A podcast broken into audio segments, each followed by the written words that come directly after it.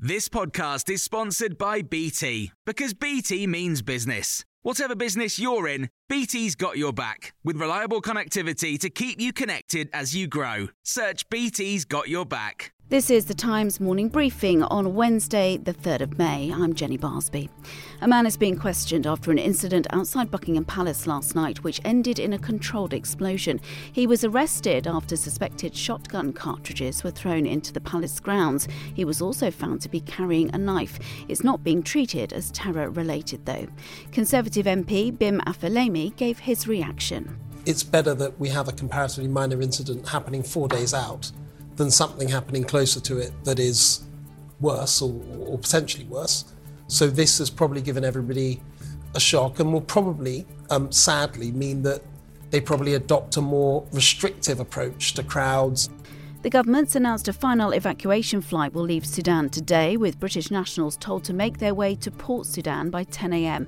It was thought the last plane had left on Monday, but the Foreign Office updated its website yesterday. A new seven day ceasefire is due to come in on Thursday, but the latest truce failed to hold.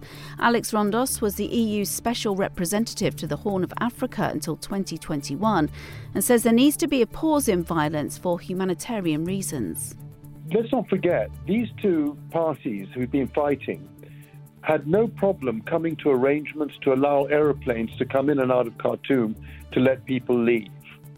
They could just as easily come to arrangements to allow help to come in. That's a simple, very practical thing that could be done now, and it needs to be pushed to them. The actor Stephen Tompkinson is due to go on trial at Newcastle Crown Court today, charged with inflicting grievous bodily harm.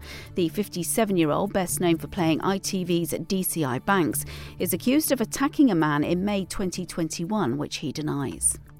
It's being claimed the Cabinet Secretary Simon Case forced ministers to weaken a critical report into Partygate investigators Sue Gray's move from the civil service to the Labour Party. The Times has been told he intervened yesterday after getting cold feet over plans to accuse her of breaching the Civil Service Code. The inquiry was paused yesterday after Deputy Prime Minister Oliver Dowden said Miss Gray had refused to make representations.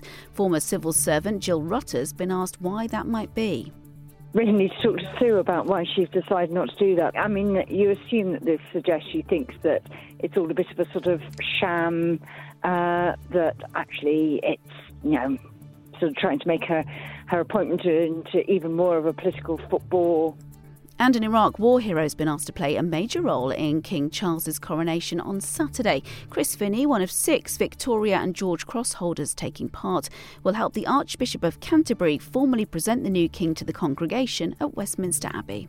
Initially, I was in the, uh, I was due to be in the procession itself going into the Abbey. And then I got a, a, phone call to ask whether I'd be interested in playing a more central role, to which, of course, I said yes, I'd be delighted. So, yeah, very excited and looking forward to getting on with rehearsals and things. You can hear more on these stories throughout the day on Time. Hi, I'm Daniel, founder of Pretty Litter. Cats and cat owners deserve better than any old fashioned litter. That's why I teamed up with scientists and veterinarians to create Pretty Litter. Its innovative crystal formula has superior odor control and weighs up to 80% less than clay litter.